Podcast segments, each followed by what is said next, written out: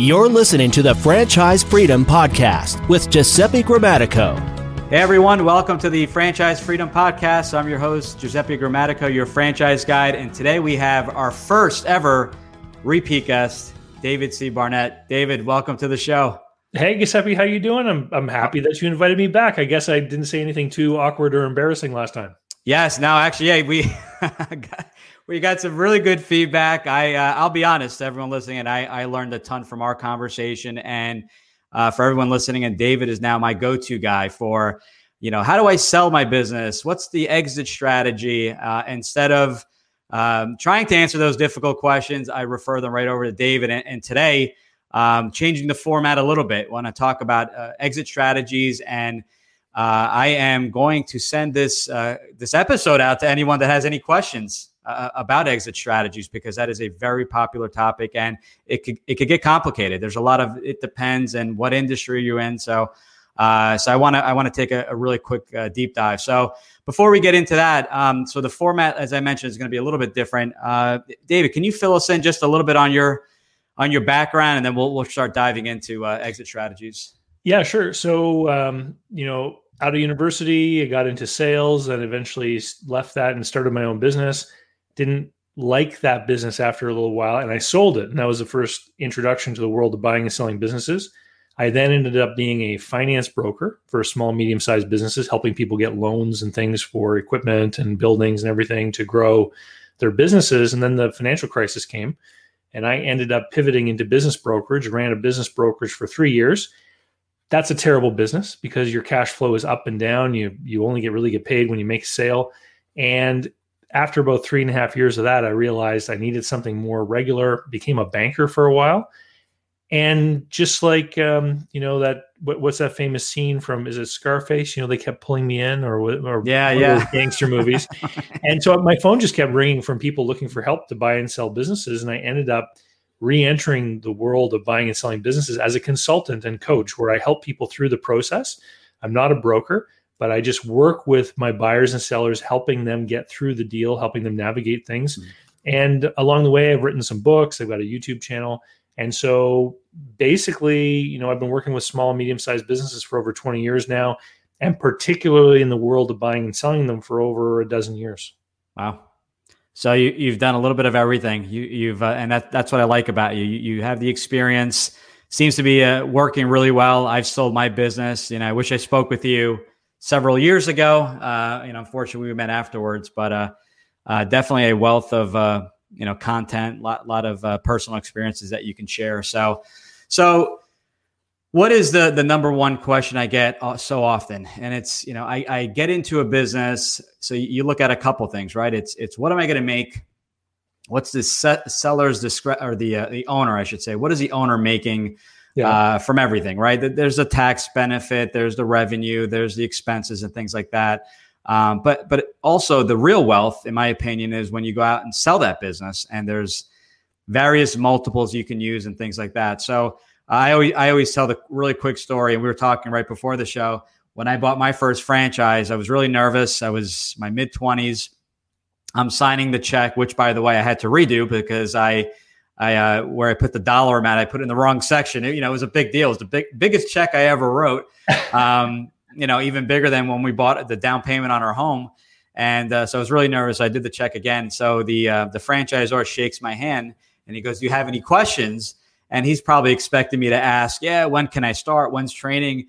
And I go, "How do I sell this thing?" You know, and, and I said it jokingly, but that was really, you know, my my not my concern, but something that really interests me because eventually I'm, I'm going to sell this, and I I want to factor that into you know selling it maybe you know an additional investment and that kind of thing. So uh, and that's a question i get from from candidates all the time. We're looking at a franchise business um, you know i'm looking to make x amount and they forget about that, that sale. So if you can walk us through maybe just you know and we're going to spend most of the show and just on exit strategies as far as how to approach it. Does it make a difference if it's a you know a, a business worth uh, or i should say a business netting a, a, you know an owner maybe a hundred grand on a million versus uh, you know they're doing a lot more in volume does that affect the multiples if you could just sure. talk a little bit more about that yeah so you know I, I, think first of all just to build upon the story that you just shared Um, I think that people who invest in a franchise are actually in a better position to get mentally through this exercise than people who might start a business. Okay. A lot of people who start a business, they they need an income, right? And, and we we've heard that expression, necessity is a mother of invention. So they they get into something, they start earning money, they're concerned about what they're doing today, and and once they get that lifestyle going where they're making enough money, then they kind of breathe a little sigh of relief. And it's only later when they have more time to think, that they start to think about this exit. When someone's buying a franchise, whether an existing location or investing in a brand new location, you are writing a big check, as you described, mm-hmm. Giuseppe. And so you know you're making an investment in some kind of asset, like buying a house, for example. Right. And so I think it's easier to get your head around the idea that this is an investment I'm making, and I you know what does it look like when the day comes when I want to sell it again? You know, stocks on the stock market is easy. You call the broker to buy one, you call the same broker to sell it, or you do it online or what have you. With franchises, it's a little more difficult because while you're investing in a business that you're going to own and run, you're also in a relationship with that franchisor who creates all of these additional rules that you have to live within that other independent businesses don't have. And so a lot of the times when you're when you're making that decision to invest in a franchise, you want to talk to the franchisor about how do you sell it because i've found uh, in my experience the franchisors fall into two different categories the, the franchisors that have an exit program already built and established these tend to be the older franchise names that have had a lot of units that began to be faced with the issue of people wanting to exit and how they how are they going to manage these new hmm. buyers coming in they have to ask themselves are we going to have a different process for resales versus new sales? Right. There's all kinds of things that go on over at the franchisor's office about how they're managing the growth of the network and all this kind of stuff. And so some of the newer franchise brands, they may not have an established process set up. And so you want to you want to ask about that. You want to make sure that you understand. Hmm. And as far as running the business, um, here are some of the things I've seen over the course of time sometimes franchisors will provide different kinds of systems or operating tools to help people run their business. And you know, franchisors are going to come, they're going to do inspections, they're going to make sure that you're operating properly. They don't always necessarily make sure that you're following every sort of um, aspect of their system totally and completely. So they could provide you with some kind of management tool to help you run the financial side of the business, for example. And if you don't quite follow that to the T, they're not, maybe they don't notice. They're more concerned about how you deal with customers or the quality of the work that's being done, depending on what the system is. But if somebody comes into that franchise system looking to acquire an existing location and they've gotten information from the franchisor and they maybe have already seen the operations manual and they've seen all this stuff, mm-hmm.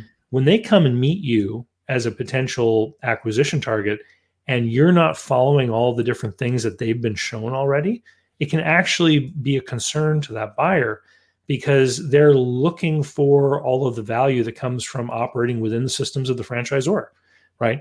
And you know, the other thing that has surprised me over the course of time is the fact that some franchises out there who are big, well-known names, I've got a buddy of mine who's a franchisee, and I'm not going to use the name of his franchisee, but when right. people say franchise, they often think of this name.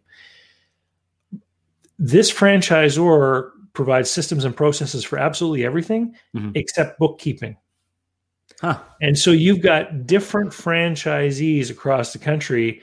Some are on Sage, some are on QuickBooks. Some of them own multiple locations or using a fancier accounting package that's more suitable to them. And when they get together at their annual meetings, they're trying to compare notes with each other, but there's a lack of standardized reporting in their businesses. Now, they all make the product exactly the same. There, you know, no question about that. And they all are participating in the same advertising. But there are certain things that some of the franchisees themselves even wish that they were having some sort of system imposed upon them. So it's it's it's kind of interesting the different things I've seen over the course of time. Yeah, that, that that is interesting. And uh, to that point, yeah, it, it is typically in the franchisor's best interest because typically, I would say nine out of ten, if, if not more times, they're, the franchisor is getting a percentage of gross revenue. Some some charge uh, tier pricing, a flat amount every month, uh, depending on volume. So that is interesting, and that's the, and these are important questions to ask when you're doing your your due diligence. Um, you know, I, I, will say too with um, you know every franchise does things differently. And these are as you mentioned to your point absolutely. That's that's part of the due diligence uh, what is your process? In many cases the uh, franchisor um, you know I, I, am a franchise advisor coach and consultant. You know they all mean pretty much the same. Everyone has d- different terms for what we do. But uh, they may use a um, you know a company like you know you know basically the, the service that we offer to help uh, find buyers for for that business, and they they'll tell you okay the, the fee is going to be X amount to sell, and then there's a transfer fee because the franchisor you know at the same time wants to meet that buyer they want to make mm-hmm. sure that they're a, a, good fit and it's usually not a, a huge issue but they, they just don't want you just selling to anyone. They want to make sure that, um, you know, to your point, that they're following that system. So when they are doing their due diligence, absolutely, they're going to speak um, directly to the franchisor and to the franchisee. And if there's a disconnect there, that needs to be rectified uh, really quick because if you're buying a franchise, the value's in the system. So if you're not following it, you're not getting the value proposition, and maybe that's why you didn't succeed. Maybe particularly with that with that business. So just just my two cents on that. Well, and and you asked a question when we started off here about multiples, about how a yes. business is priced, mm-hmm. and so um, so here's another question that new franchise owners may want to have answered for them, and it may not be the franchisor who's going to answer this question for you. You might want to talk to somebody else, mm-hmm. like a, a, business broker or someone like myself. Um, every different industry is going to have a different multiple. So let me explain this briefly. Businesses that are already operating are valued based on the cash flow they produce and the amount of risk that buyers perceive in that industry. Mm. So, a food service business is going to have a lower multiple than some kind of industrial service, business to business type of business, because that industrial services business is going to be seen as less risky than a retail food restaurant. Okay. Mm. And so different industries have different multiples and as the business size changes, the multiples change as well. So smaller businesses have lower multiples than bigger businesses in the same industry because they're the bigger it gets, they're seen as less risky. So your corner sandwich, uh, submarine sandwich franchise that does a few hundred thousand in sales that earns six figures for the owner is going to have a certain multiple. But in the same industry, food service, you can have a big sit down franchise that does 2 million in sales that earns its owners, you know, 250,000 a year, it's it's not the same multiplier that's going to be applied to that bigger business. They're actually going to get a higher factor when they multiply that 250,000 because that bigger business is going to be less susceptible to the negative impacts of losing a certain customer or or you know you can, you can just imagine if you decide you're never going to go back to Dunkin Donuts ever again, they won't notice. Right right? But if you if you're going every week to the little corner um, sandwich shop on the end of the block and you're buying lunch there every week and you don't notice, well, on a hundred and or two hundred or three hundred thousand dollars of revenue, your five hundred bucks over the course of the year will be noticed, mm-hmm. right? It it adds up to something, and so this is why smaller businesses trade for lower multiples. They're seen as being more risky. Now, I didn't know that. Not to interject, but yeah, that's that's interesting. That's I've never had it explained to me that way. So very very interesting. Learning yeah, learning every day. well, it you know these multiples are not made up by people. Right. They are discovered through the the transactions. Just mm-hmm. like residential home prices are set by the fact that you know someone two blocks over bought a house similar to yours for a certain price. That affects the price of your business when when we're looking at this what we're doing is we're looking at past transactions mm-hmm. for businesses in the same industry for the same revenue category right. so the same size of business and then we'll we'll see what other people paid and that's the reflection of the risk that those buyers saw which likely is going to hold out for the next person in the next transaction so so here's the question though is now that i've gotten all that multiplier stuff out of the way is if I'm going to buy a brand new franchise, the price I'm going to be paying is based on the franchise fees, training fees, and the building out of the new business, acquiring equipment, whatever it happens to be. So I have to make this investment to make myself ready to serve customer number one. Once the business is operating, no one really is going to care what I paid. Right. Because right. now that it's an operating business, everyone's going to say, what's the cash flow and what's the multiplier? Mm-hmm. And so the the the question that I think a lot of franchise investors should be asking is what level of profitability will my unit have to have in order for me to be able to sell it for what I paid? And, and so this is an important kind of consideration because um, you could very well invest a million dollars in a brand new franchise business, mm-hmm. get it up and running, start making yourself some money, but you're not making enough for anyone to pay what you paid. And so the resale value of that unit is going to be lower. And, you know, sometimes people will get into trouble where they'll open up a new location and they, they won't make as much money as they want. And they'll say, oh, this is maybe this isn't for me. I'm not operating or executing properly or, or what have you. I'm going to sell and get out. And then they're very rudely shocked by this kind of reality because that unit now is not going to be bought based on the projections and opportunities and everything that franchisors might be presenting to people is going to be presented it's going to be bought based on what you've actually done. And so sometimes if things aren't going well we have to figure out how can we fix this business before you can exit? Because not only do we have to get the numbers up we then have to get the numbers up and show that the numbers are sustainable. Right. Typically that means two years of results. And so operating the business having good profitability franchises you know you you said how franchisors are typically taking a royalty based on sales. Mm-hmm. what that means is that a lot of franchise systems will have a good degree of automation and, and systematization in the pos part. Yes.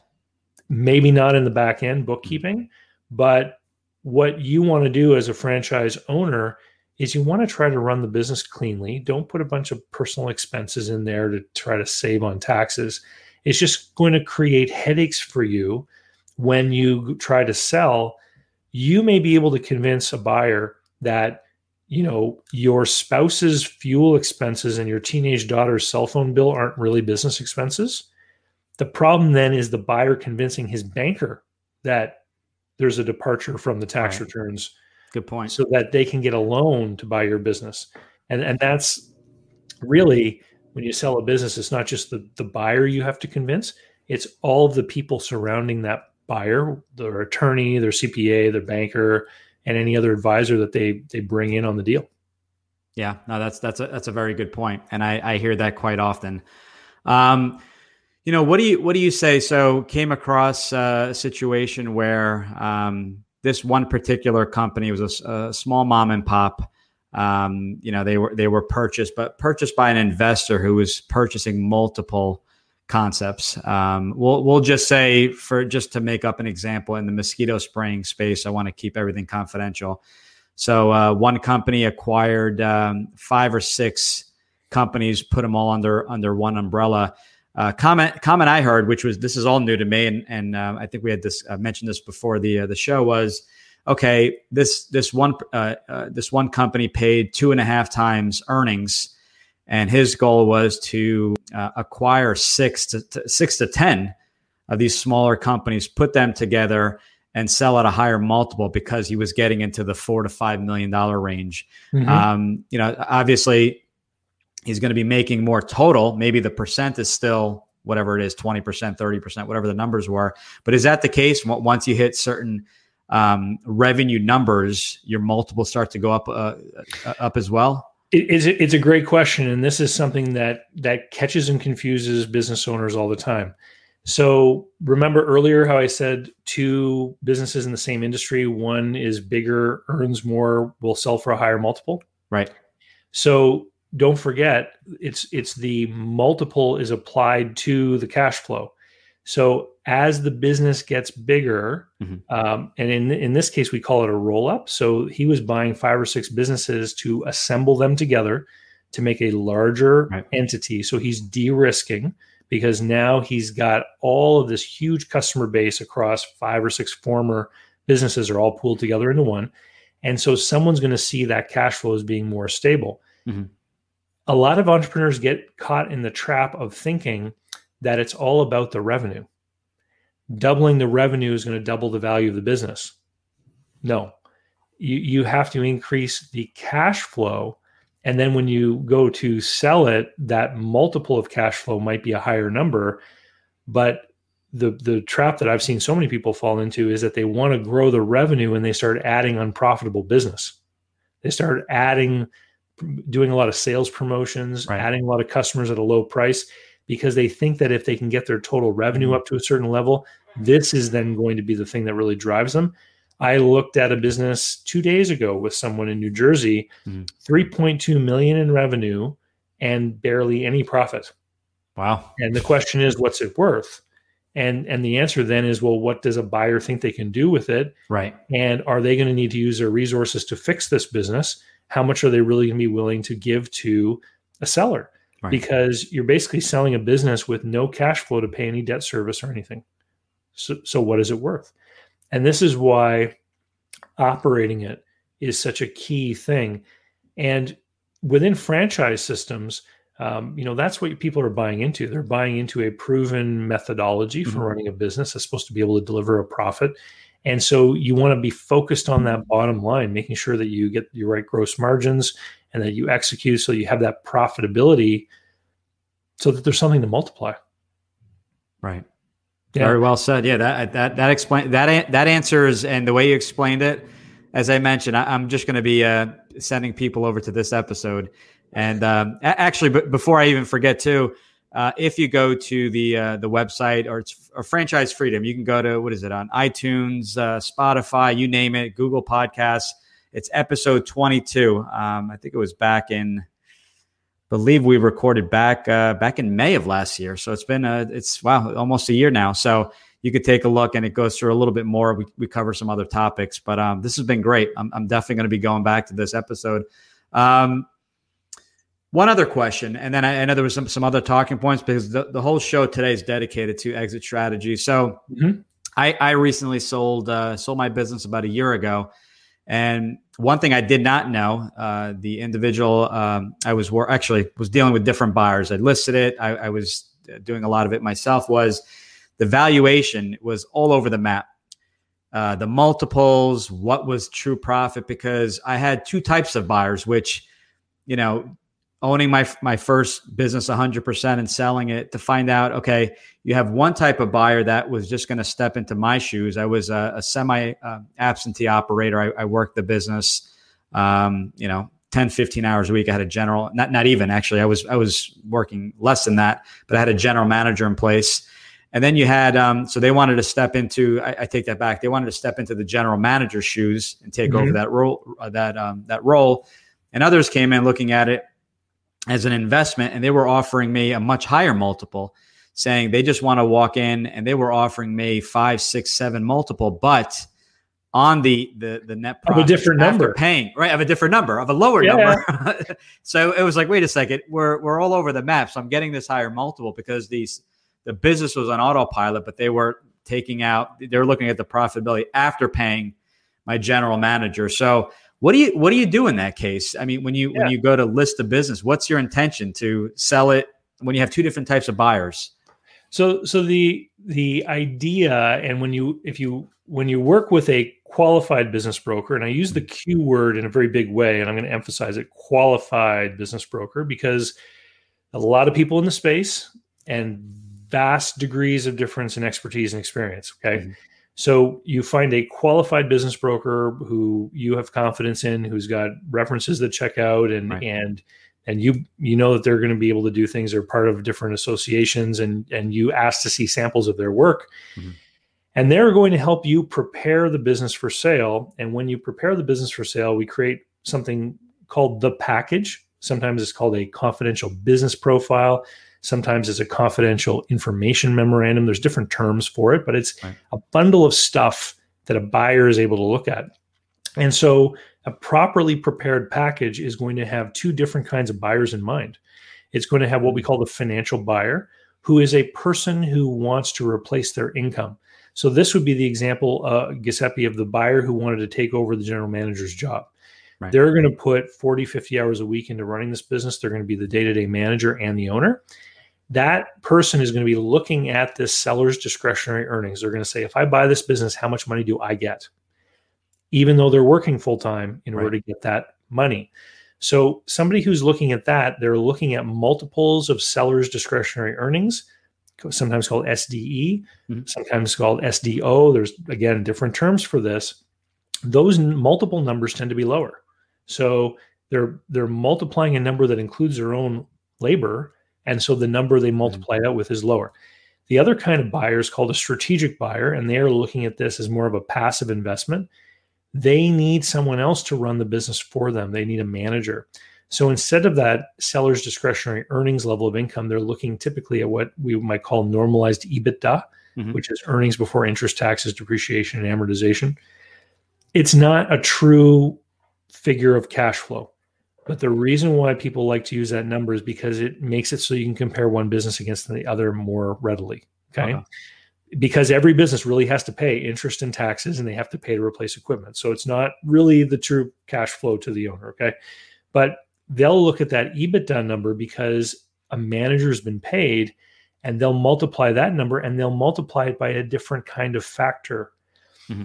This is where business owners really get trapped. Here's here's what I mean is there'll be some place like a golf course or a yacht club or some place where they're talking with other business owners who will then start to talk about how Joe over there sold his business and got seven and a half times for his business. Right. And then you'll meet with a business broker who says that small service industries with little in the way of capital equipment sell for 1.7 to 2.2 times SDE. Mm-hmm. And you go, well, well, Joe got seven and a half times for his business. How come I'm getting 2.2?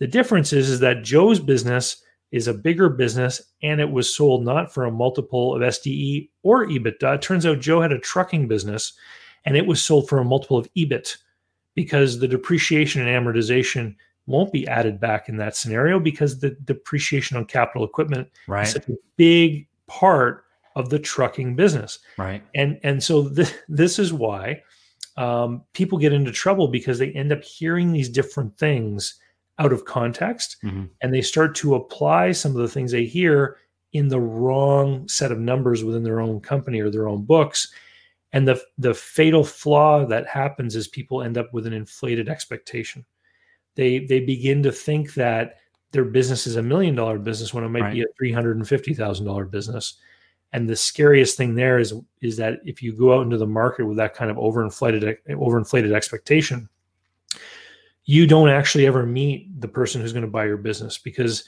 people that are buying an existing business they spend some time they educate themselves they watch videos that i've got on youtube and stuff mm-hmm. like that.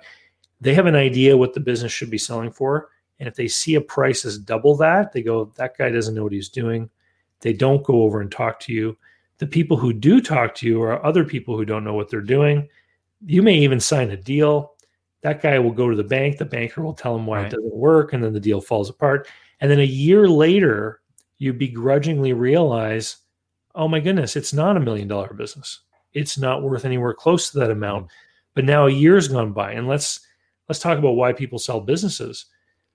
The top reasons people sell businesses are because of burnout and fatigue, divorce, poor health, the need to relocate, or retirement. Right.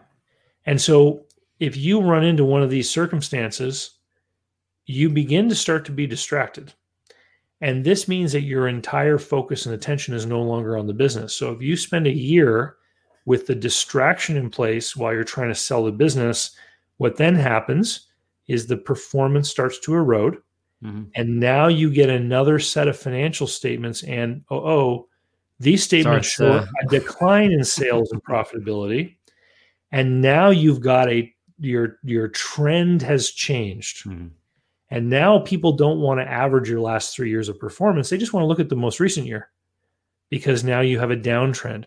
And so when the decision comes that now I need to sell, you need to get everything put together quickly so that you're ready to handle buyers in an expedient fashion. You need to have a realistic understanding of what it's worth because you need to sell it before your own lack of interest starts to have an impact on the results. Yes. That's that's key. Did did you get into that kind of feeling when you were looking at selling your business, Giuseppe? Uh, yeah, I mean the, the situation I originally had it listed with a broker and we had it priced way too high and uh, it was frustrating. And uh, yeah, I mean I, I, just you had one expectation to, to your point, a lot of misinformation. I am I am the first to agree there.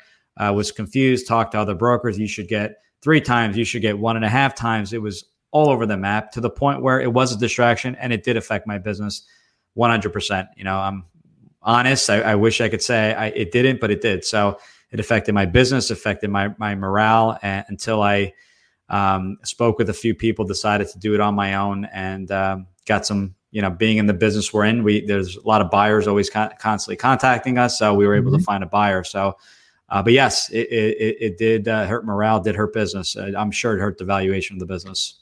Yeah, and and you know what happened in your circumstance? You you tried brokers, then you went and did it on your own.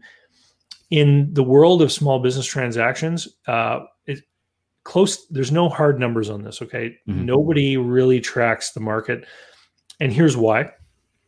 Most small businesses are sold in what's called an asset sale. Mm-hmm. So somebody registers, you know, for example, in New Jersey, someone would register a brand new LLC to be the mm-hmm. buyer and then they buy the assets of an existing business and then that seller might wind up their llc well over at the government they record it as a business startup and a business closure they, they don't really record right. it as a sale of a, an operating right. business and so this is why the numbers aren't aren't very transparent for small businesses huh.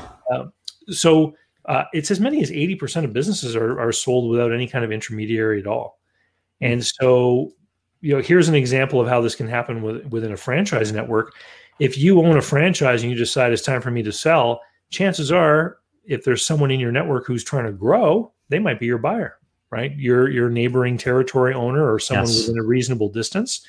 Um, the other example would be that if you have uh, a franchise that's well established and all the territories are bought up, there could be some guy three miles from you who contacts a franchisor looking to buy a franchise who's told, no, I'm sorry, the state's sold out.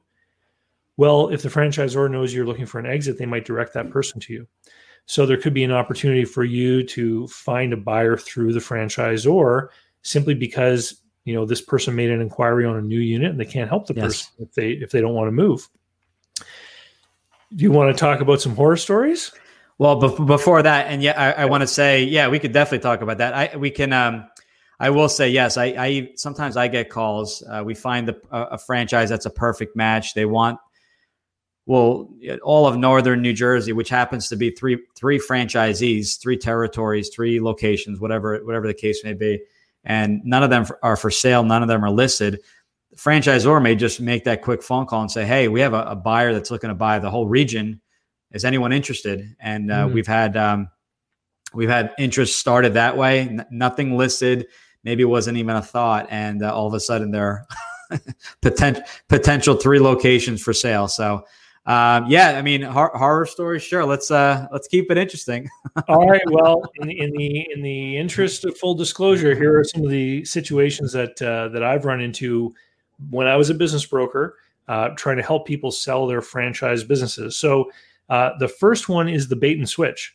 So the franchisee hires a broker or does it on their own. They go out looking for a buyer and they find a buyer and they meet the buyer and the buyer likes the business. And then, as part of the purchase process, of course, the buyer then has to be approved by the franchisor. Mm-hmm. And so this this happened to me a couple of times in a franchise network that did not have a resale program specifically. What would happen is the the the seller of the fran- the franchisee would mm-hmm. introduce the buyer to the franchise head office okay. and it would be handed to the people who are the same people who would sell new units mm. and they would say we're going to take an application from this guy to see if he's qualified and the salespeople trying to meet quota for selling new territories would say you sure you want that old unit i could set oh, you up oh, in wow. a brand new place downstate you know and you'd have a brand fresh new and so this franchisee lost a couple of buyers because the franchisor sold them into new units. I'm surprised they didn't have him sign a uh, you know a non-disclosure or, or, or something. I would, I, and you know what? I, am not even sure if that exists, but you would think that would that would apply in that case. Well, and this is why you Shame. want to have an understanding right. of what the process is with the franchisor, because the wow. in this case it was the person in charge of selling new territories that was handling this process. They probably had some kind of quota or or goal sure. they were trying to meet and, and that leads me directly into the second one. So this is another case. Again, this was a franchise that I had for sale. There were two units, very successful operator. Okay. This guy was always in the top tier performer amongst the franchisees, and he was often held out as a superstar at meetings and regional meetings, all this kind of thing. In fact, um, he was very good. And when they would have somebody fail, sometimes in a franchise network, you, you, in restaurants, for example, you could spend a lot of money building a whole new restaurant, and then if you make a go of it, what then happens? Well, if if if you're failing and you're on the way out, the franchisor would like to try and save the investment made in building that location. They're going to try to find someone that's going to keep those doors open because the franchisors collect a royalty on sales. So they would offer failing locations in the region to this guy for free, basically. They would say, You're such a good operator. We have somebody who's closing, you know, an hour and a half away from you. Would you like an opportunity to have that place? We'll make it happen because we know you can operate it. And he would say no because he knew that boots on the ground were a key to his success. Mm-hmm. He needed to be there. So when he decided to sell, um, I sold that I sold that business three times. So wow. on three different occasions, we had a buyer who would come forth. They would negotiate with the seller. An agreement would be made. Mm-hmm. Then the buy the fran- potential buyer would make an application with the franchisor and be rejected. And so after that happened the second time, we got this idea. Hey, you know what? Maybe they don't think that these guys are good potential operators, and they're they're relying on the cash flow that you provide as a good operator. They don't want to lose you. Right. And so he had to have some stern words with head office and say, like, you know, you need to approve the next buyer I bring, or you're going to lose me anyway. Right. You know, at the end of my lease, at the end of our agreement, you know, I'm going to explore other options. And that no one knows for sure what was going on at head office, but that was the the feeling everyone got mm-hmm. is that they were trying to keep him in there because they wanted his success. They wanted the the royalty checks to keep flowing from his unit. Yeah, that that that's a shame. And and you know what with with with practices like that, that that uh, spreads quickly. So when you are, you know, I, I, will say full disclosure, when you are looking at a franchise, the biggest part of anything you can do, we can look at the financials, we can speak with the the franchisor directly, I think the the meat of it the, of the due diligence is, is, validation with the franchise existing franchisees, and mm-hmm. it's something like that that that's going to spread really quickly because that's going to affect everyone. So people are going to be in an uproar. Um, not all franchises are built the same, and that's and that's key. I said I, I can I can coach you through the whole process, making sure you you you ask the right questions, but. Um, that is something you, you would come across relatively quickly, and that would be a major red flag, even even for myself if I'm looking at a franchise. So, it's unfortunate you're dealing with people, and it, and that should not happen. But that's just bad uh, bad practices from that uh, particular franchise company. I agree with you fully, and I think that your yeah. solution is totally apropos. It's you know word gets around in every way and sure. in a lot of places franchisees become friends with each other mm-hmm. and yeah. this has got to be part of your due diligence is going out and meeting other unit holders and finding out you know how they feel mm-hmm. about mm-hmm. the way things are run and how they're being treated by the people from head office yeah, absolutely. And and a lot of these concepts meet once a year. They'll have their national conference. I call it a. Uh, it's almost like a mastermind because everyone because just because you're all in a painting franchise doesn't mean you come for that. Odds are you you, never painted maybe a day in your life. So maybe you came you're an you're former accountant or you own the retail uh, you know a restaurant.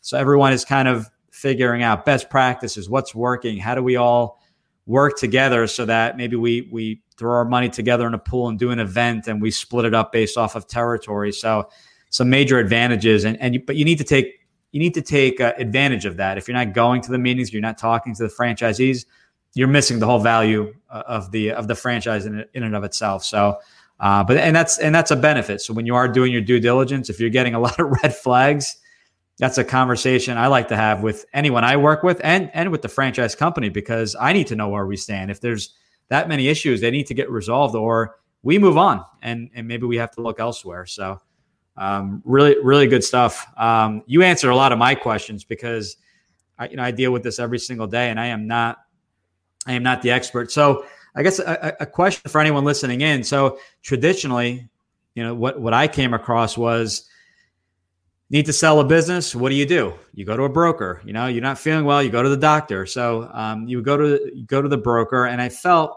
and this is not a knock against brokers, but what I felt was okay, we're going to try to get as much as you can. And they, their compensation was typically the number I came across 10%. It was, at first, it was you can work with a couple brokers. Then it was you can only work with one broker. It was 10%. Maybe if the, the numbers were higher, it dropped to eight from the experience, from my personal experiences. I'm not speaking on behalf of all brokers. Um, you're saying, you know, from our conversations and knowing you, you're saying that your model you completely reversed it. So if someone is uh, thinking of selling their business, they can hire someone like yourself, correct? And and and figure out the valuation, how to fix it, and then sh- and you show them how to sell their business.